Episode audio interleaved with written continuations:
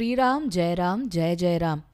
புத்திர்பலம் யசோதைரியம் நிர்பயத்வம் அரோகதாம் அஜாட்யம் வாக்படுத்துவம் ச ஹனுமத் ஸ்மரணாத் பவேத். அனுமானை எப்போதும் நினைந்து வணங்கினால் புத்தி பலம் புகழ் தைரியம் பயமின்மை நோயற்ற உடல் மனத்திண்மை பேச்சுத்திறன் இவற்றையெல்லாம் அடைவோம். எல்லா குழந்தைங்களுக்கும் என்னோட வணக்கம். நான் உங்க தீபிகா அருண். போன பகுதியில் ஹனுமார் சீதைய அசோகவனத்துல பார்த்ததை பத்தி சொன்னோம் இல்லையா?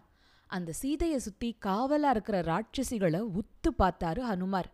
மேகம் எதுவும் மறைக்காம நிலா வெளிச்சம் நல்லா அடிச்சதால அவரால எல்லாரையும் நல்லா பார்க்க முடிஞ்சுது. ஐயோ ஒவ்வொருத்தையும் பயங்கர தோற்றத்தோட சீதைய பயமுறுத்துறதுக்காகவே இருக்கிற மாதிரி இருந்தாங்க அங்க. ஒருத்திக்கு ஒரு கண்ணு தான் இருந்துச்சு. ஒருத்திக்கு சங்கு மாதிரி ஒரே ஒரு காது இருந்துச்சு. ஒருத்திக்கு நாக்கு பயங்கரமா வெளியில தொங்கிட்டு இருக்கு ஒருத்தி ரொம்ப குள்ளம். ஒருத்தி பயங்கர ஒசரம். ஒருத்திக்கு கழுத்து ஒட்டகச்சிவிங்கி மாதிரி நீளம். இன்னொருத்திக்கோ கழுத்தே இல்ல. ஒருத்திக்கு மொட்டைத்தலை ஒருத்திக்கு பரட்டத்தலை ஒருத்தி மூஞ்சி பார்க்க பன்னி மாதிரி இருந்துச்சு. இன்னொருத்திக்கு மூஞ்சி கழுத மாதிரி இருந்துச்சு. ஒருத்தியோட கால் யானை கால் மாதிரி இருந்துச்சு. இன்னொருத்தியோட கால் குதிரை கால் மாதிரி இருந்துச்சு. சில பேர் கையில தடியும் கத்தியும் வேலும் வச்சிட்டு இருந்தாங்க. இவங்க எல்லாருக்கும் நடுவுல சோகமே உருவா தலையெல்லாம் கலைஞ்சு தூசி படிஞ்சு நிலாவ மேகம் மறைச்ச மாதிரி சீதை உட்கார்ந்திருந்தா. சீதையோட எப்படியாவது பேசணுமே இந்த ராட்சசிகளை என்ன பண்றதுன்னு ஹனுமார் யோசிச்சுக்கிட்டே இருந்தப்போ கிட்டத்தட்ட ராத்திரியோட கடைசி பகுதியே வந்துடுச்சு. திடீர்னு பார்த்தா அசோகவனத்தோட வாசல் பக்கம் ஒரே சலசலப்பு. ஹனுமார் மரக்கிளைகளுக்கும் இலைகளுக்கும் நடுவுல நல்லா ஒளிஞ்சுக்கிட்டு என்ன நடக்குதுன்னு பார்க்கறாரு வேத மந்திரங்கள் முழங்குற சப்தம் கேக்குது. பார்த்தா மேளத்தாளம் முழங்க ராவணன் தன்னோட மனைவிகள் புடைசூழ அசோகவனத்துக்குள்ள நடந்து வந்துட்டு இருக்கான் அவனோட மனைவிகள் சில பேரு கைகள்ல தங்க விளக்குகளை ஏந்திக்கிட்டு வராங்க. சில பேரு ராவணனுக்கு சாமரம் வீசிக்கிட்டு வராங்க. ஒரு மனைவி ராவணனுக்கு வெள்ள கொடை பிடிச்சிக்கிட்டு வரா. விளக்கு வெளிச்சத்துல ராவணன் மூஞ்சி ஹனுமாருக்கு தெளிவா தெரியுது. அவன் கண்ணெல்லாம் செவந்திருக்கு. அவன் சீதை இருக்கிற இடத்துக்கு வந்துட்டான். அவனை பார்த்ததுமே சீதைக்கு பயத்துல உடம்பு நடுங்குது. அவ கண்ணுல இருந்து கண்ணீர் வழியுது. அவ புடவையால தன்னை நல்லா இழுத்து மூடிக்கிட்டா. அவளை பார்த்து ராவணன் பேசுறான். ஏ சீதே எதுக்காக என்னை பார்த்ததும் இப்படி பயப்படுற? நீ என்னதான் பழைய அழுக்கான ஆடையில இருந்தாலும் ஒரே ஒரு பின்னல் பின்னிக்கிட்டு உன் மேலெல்லாம் தூசி படிஞ்சிருந்தாலும் நீ ரொம்ப அழகா இருக்க. இதை பாரு ராட்சசர்கள் அவங்க ஆசைப்படுற பொண்ணை அவங்க இஷ்டப்படி கல்யாணம் பண்ணிக்கிறதுக்கு எல்லா உரிமையும் இருக்கு. அதுல சந்தேகமே கிடையாது. எனக்கு உன் மேல ஆசை. ஆனா நீ சம்மதிக்காம நான் உன்னை தொடமாட்டேன். என்னைக்கா இருந்தாலும் நீ என் இதயத்தோட ராணி. ஏன் இப்படி பயப்படுற? முட்டாள் பொண்ணா இருக்காத. நான் சொல்றபடி கேளு. உன்ன மாதிரி ஒரு அழகான பொண்ணு எதுக்காக இப்படி பிடிவாதம் பிடிச்சிக்கிட்டு பழைய ஆடை அணிஞ்சுக்கிட்டு அழுக்கா தரையில படுத்திருக்கணும்? ஏன் ஒரு அலங்காரமும் பண்ணிக்காம தனியா இருக்கணும்? நான் சொல்றபடி நீ கேட்டா உனக்கு ஆடை அலங்காரங்கள் என்ன தங்க வைர வைடூரிய நகைகள் என்ன வாசனை திரவியங்கள் என்ன அருமையான சாப்பாடு பானங்கள் ஆசனங்கள் படுக்கைகள். நீ என்ன கேட்டாலும் உனக்கு கிடைக்கும். நான் உன்னை நல்லா பார்த்துக்குவேன். என்னோட எல்லா மனைவிகளுக்கும் தலைவியா உன்னை ஆக்கிடுவேன்.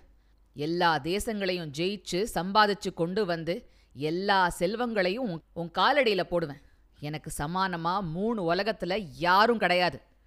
போயும் போயும் கிழிஞ்ச மர உரிய தரிச்சுக்கிட்டு இருக்கிற அந்த ராமனை பிடிச்சிக்கிட்டு நீ தொங்குறதுல ஒரு பிரயோஜனமும் இல்லை. ஒரு நாளும் அந்த ராமன் என்னோட செல்வ செழிப்புக்கோ பராக்கிரமத்துக்கோ புத்திசாலித்தனத்துக்கோ பேர் புகழுக்கோ இணையாக மாட்டான். அதனால என் சொல் பேச்சை கேட்டு என் கூட வந்து சந்தோஷமாயிரு என் செல்வத்தை எல்லாம் உன்னோட தான் நினச்சி அனுபவி. யாருக்கு வேணும்னாலும் என்ன தான தர்மம் வேணாலும் பண்ணு. உன் உறவுக்காரங்களெல்லாம் வரவழைச்சு அவங்க கூட ஆனந்தமாக பொழுதுபோக்கு. உனக்கு என்ன இஷ்டமோ நீ அதை செய்யலாம். என்ன சொல்ற? அப்படின்னு பேசி முடிச்சான் ராவணன். தன்னோட கணவன் ராமனை தவிர வேற எந்த நினப்புமே இல்லாத சீதை பெருமூச்சு விடுறா. அவ உடம்பு நடுங்குது. அவ ஒரு துரும்ப கிள்ளி எடுத்து தான் முன்னாடி வைக்கிறா. அப்புறம் மெதுவா நிதானமா ராவணன் கிட்ட பேசுறா. என் பேர்ல இருக்கிற உன் ஆசையை விட்டுடு ராவணா. உனக்கு எவ்வளவோ அழகான மனைவிங்க இருக்காங்க. அவங்க பேர்ல உன் மனசு திருப்பு. நான் ஒசந்த குடும்பத்துல பிறந்தவன் என் ராமனை தவிர வேற யாரையும் நினைக்காதவ. நீ அடுத்தவனோட மனைவிக்கு ஆசைப்படாத. அது அதர்மம். உன் மனைவிகள் உனக்கு விசுவாசமா இருக்கணும்னு தானே நினைப்ப? அதே மாதிரி தானே அடுத்தவங்களோட மனைவியும் இருக்கணும். நீ மத்தவங்களுக்கு ஒரு முன்னுதாரணமா இருக்கணும். நீ ஒரு ராஜா. நீயே இப்படி உன் மனச கண்டபடி அலைய விட்டு தப்பான வழியில நடந்தா உன் நாடும் நீயும் அழிஞ்சுதான் போவீங்க. ஒரு நாளும் பணத்தையும் செல்வத்தையும் காட்டி நீ என் மனச கலைக்க முடியாது. சூரியனும் அதோட கதிர்கள் மாதிரி நானும் ராமரும் ஒண்ணுதான். எங்களை பிரிக்க முடியாது. அதனால நீ செய்ய வேண்டியது ஒன்னே ஒண்ணுதான் மரியாதையா என்னை கூட்டிக்கிட்டு போய் ராமர் கூட சேர்த்து வச்சுடு. அவரோட நட்பா இரு. ராமரோட மனசு விசாலமானது. அவர் எப்பவுமே காப்பாத்தத்தான் பாப்பாரு. தேவையில்லாம அழிக்க விரும்ப மாட்டார். அவர்கிட்ட அபய நாடி வரவங்கள ராமர் எப்பவும் காப்பார். உனக்கு உன் உசுர் மேல ஆசை இருந்தா ராமர்கிட்ட சமாதானம் செஞ்சுக்கிறது தான் நல்லது. இத நீ செய்யலனா நீ ஒழிஞ்ச. ஒருவேளை நீ இந்திரனோட வஜ்ராயுதத்திலிருந்து தப்பிக்கலாம். ஒருவேளை யமராஜன் கூட உன்னை போனா போகுதுன்னு விட்டுறலாம். ஆனா ராமரோட பகையை நீ சம்பாதிச்சா அவரோட அம்புல இருந்து ஒரு நாளும் தப்பிக்க முடியாது. எப்படி பகவான் விஷ்ணு வாமனரா வந்து மூணே அடி வச்சு அசுரன் மகாபலியோட மூ உலகையும் எடுத்துக்கிட்டு மகாபலியையும் அழிச்சாரோ அதே மாதிரி ராமர் வந்து உன்னை அழிப்பார். ஜனஸ்தானத்துல என்ன ஆச்சு? உனக்கு ஞாபகம் இல்லையா? அங்க இருந்த உன்னோட ராட்சசர்கள் வேரோட அழிஞ்சு போனாங்க இல்லையா? உன்னால என்ன பண்ண முடிஞ்சுது? நீ ஒரு கோழ மாதிரி ராமலக்ஷ்மணர்கள் இல்லாதப்போ வந்து என்னை கடத்திட்டு வந்த. ஒரு புலி நாயா ஆன கதையா நீ ராமலக்ஷ்மணர்களோட வாசனைய மோப்பம் பிடிச்சு அவங்க இல்லாத போது வந்த. வெக்க கேடு. பார்த்துக்கிட்டே இரு. ஒரு நாள் ராமரும் லக்ஷ்மணரும் இங்க வருவாங்க. ராமரோட அம்புகள் வந்து உன் உசுர குடிக்கும். பெரிய மரம் உன்னை மின்னல் தாக்குனா அது எரிஞ்சு சாம்பல் ஆயிடும்ல அது மாதிரி தான் ஆகப் போகுது உன்னோட நிலைமை. அப்படின்னு சொல்லி முடிச்சா சீத்தை. சீத்தை இப்படியெல்லாம் சொன்னதும் ராவணனுக்கு வந்தது பாருங்க ஒரு கோவம் ஏ சீதே உன் பேர்ல எனக்கு இருக்கிற அளவில்லாத ஆசையால தான் என் கோவத்தை இது வரைக்கும் அடக்கிக்கிட்டு இருக்கேன். மனசுல ஆசை இருக்கிற வரைக்கும் தான் பேச்சுல இரக்கமும் அன்பும் இருக்கும். நாடோடியான ராமன் மேல நீ இன்னமும் ஆசை வச்சிருக்கிறதுக்காக நான் உன்னை அவமானப்படுத்தி கொன்னாலும் தப்பில்ல. என்கிட்ட இவ்வளவு கடுமையா அவமரியாதையா பேசினதுக்காகவே உனக்கு நான் கொடூரமான மரண தண்டனையை கொடுக்க முடியும். இதுதான் நான் உனக்கு தரப்போற கடைசி வாய்ப்பு. உனக்கு ரெண்டு மாச காலம் அவகாசம் தரேன். அதுக்குள்ள நீ மனசை மாத்திக்கிட்டு என் கூட வந்தாகணும். இல்லனா உன்னை கொன்னு உன்னை என்னோட காலை உணவா சாப்பிட்டுடுவேன் ஞாபகம் வச்சுக்க. அப்படின்னு மிரட்டினான் இதுக்கெல்லாம் சீதை அசரவே இல்ல. அவ தைரியமா ராவணனை பார்த்து ஏ பொல்லாத ராட்சசா ராமரோட பத்தினியை பார்த்து இப்படி பேசின பாவத்துல இருந்து நீ எப்படி தப்பிப்ப? மதம் பிடிச்ச யானை ஒரு முயலை தன் காலால நசுக்கி கொல்றத மாதிரி இக்ஷ்வாக்கு குலத்துல உதிச்ச மகாவீரரான ராமர் ஒரு நாள் வந்து உன்னை நசுக்கி கொல்ல போறார். அவ்வளவு ஏன் நான் ஒரு சாபம் கொடுத்தாலே போதும். நீ எரிஞ்சு சாம்பல் ஆயிடுவ ஆனா என் கணவர் அனுமதிக்காம நான் அதை பண்ண மாட்டேன். அதனால நீ என்கிட்ட இருந்து தப்பிச்ச. நிஜமா பார்த்தா ராமரோட மனைவிய நீ சாமானியமா கடத்திட்டு வர முடியாது. ராமர் இல்லாதப்போ நீ அந்த கேவலமான காரியத்தை பண்ண.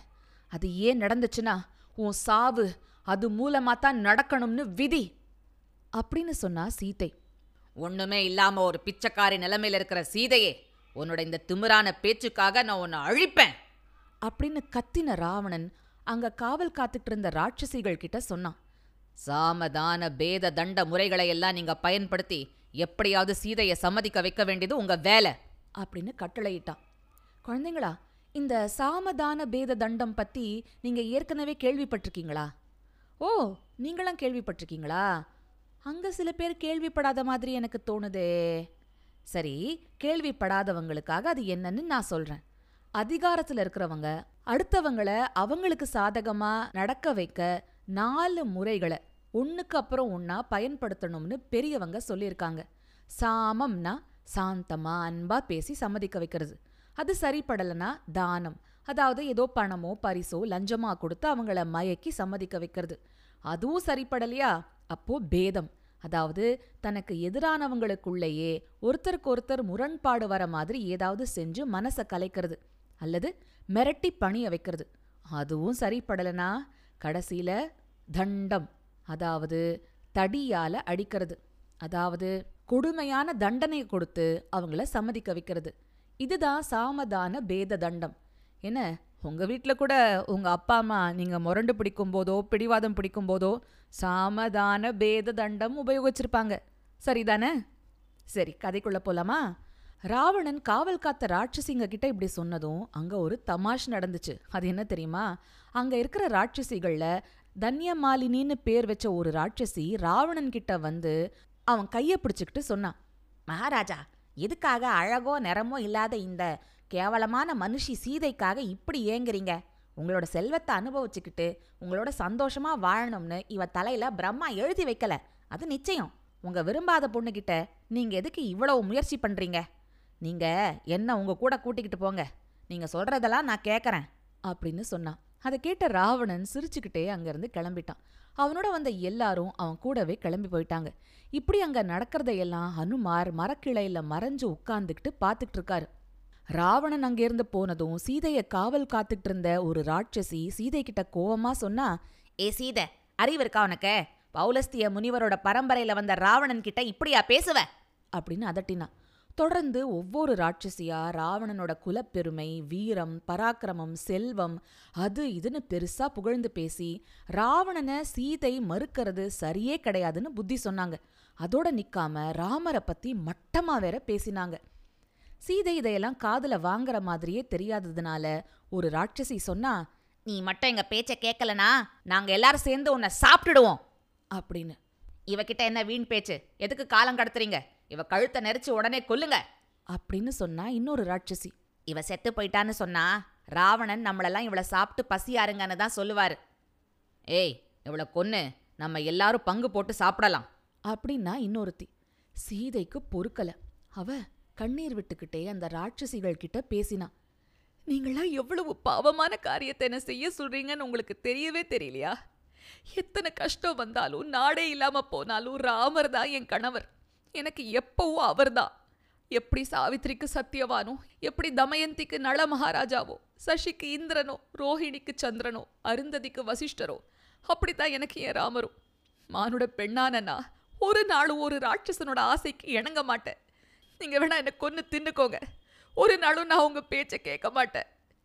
இப்படி சொல்லிட்டு சீதை கண்ணீர் விட்டு அழ ஆரம்பிக்கிறா அவள சோகமும் மனசோர்வும் வந்து அழுத்துது. சீதை தன்னோட துக்கத்தையும் சோகத்தையும் வேதனையையும் சொல்லி பல விதமா புலம்புறா. ஹே ராமா ஹே லக்ஷ்மணா ஹே கௌசல்யா தேவி ஹே சுமித்ரா தேவி நான் என்ன செய்வேன்? என்னோட நிலைமைய பார்த்தீங்களா? இந்த ராட்சசிங்க என்னை எப்படி கொடுமைப்படுத்துகிறாங்கன்னு பார்த்தீங்களா நான் ஏன் இன்னும் உசுரோட இருக்கணும்? எல்லார்கிட்டேயும் இனிமையாக பேசுகிறேன் தாமரை போல கண் படைச்ச சிங்கம் போல நடக்கிற என் ராமனை நான் இனி எப்போ பார்ப்பேன்? மற்றவங்களுக்கெல்லாம் கிடைக்கிற அந்த பாக்கியம் எனக்கு கிடைக்காதா? புயல் காத்துல சிக்கி கப்பல் கடல்ல முழுகி போற மாதிரி மாப்பாவியான நான் அனாதையா இங்க சாக போறேன். ஐயோ நான் என் சொந்த விருப்பப்படி. உசுரை விடக்கூட கூட வழி இல்லாத மாதிரி இவங்க பிடியில சிக்கியிருக்கேனே. என் கணவர் கூட சேர்ந்து வாழ முடியாத நிலைமையில இருக்கேனே. ராவணனோட விருப்பத்துக்கு நான் சம்மதிக்கணுமா? ச்சீ என் இடது காலால கூட நான் அவனை தீண்ட மாட்டேன். ஒருவேளை ராமர் மனசு கல் மனசாயிடுச்சோ? அவர் என்ன தேடவே இல்லையோ?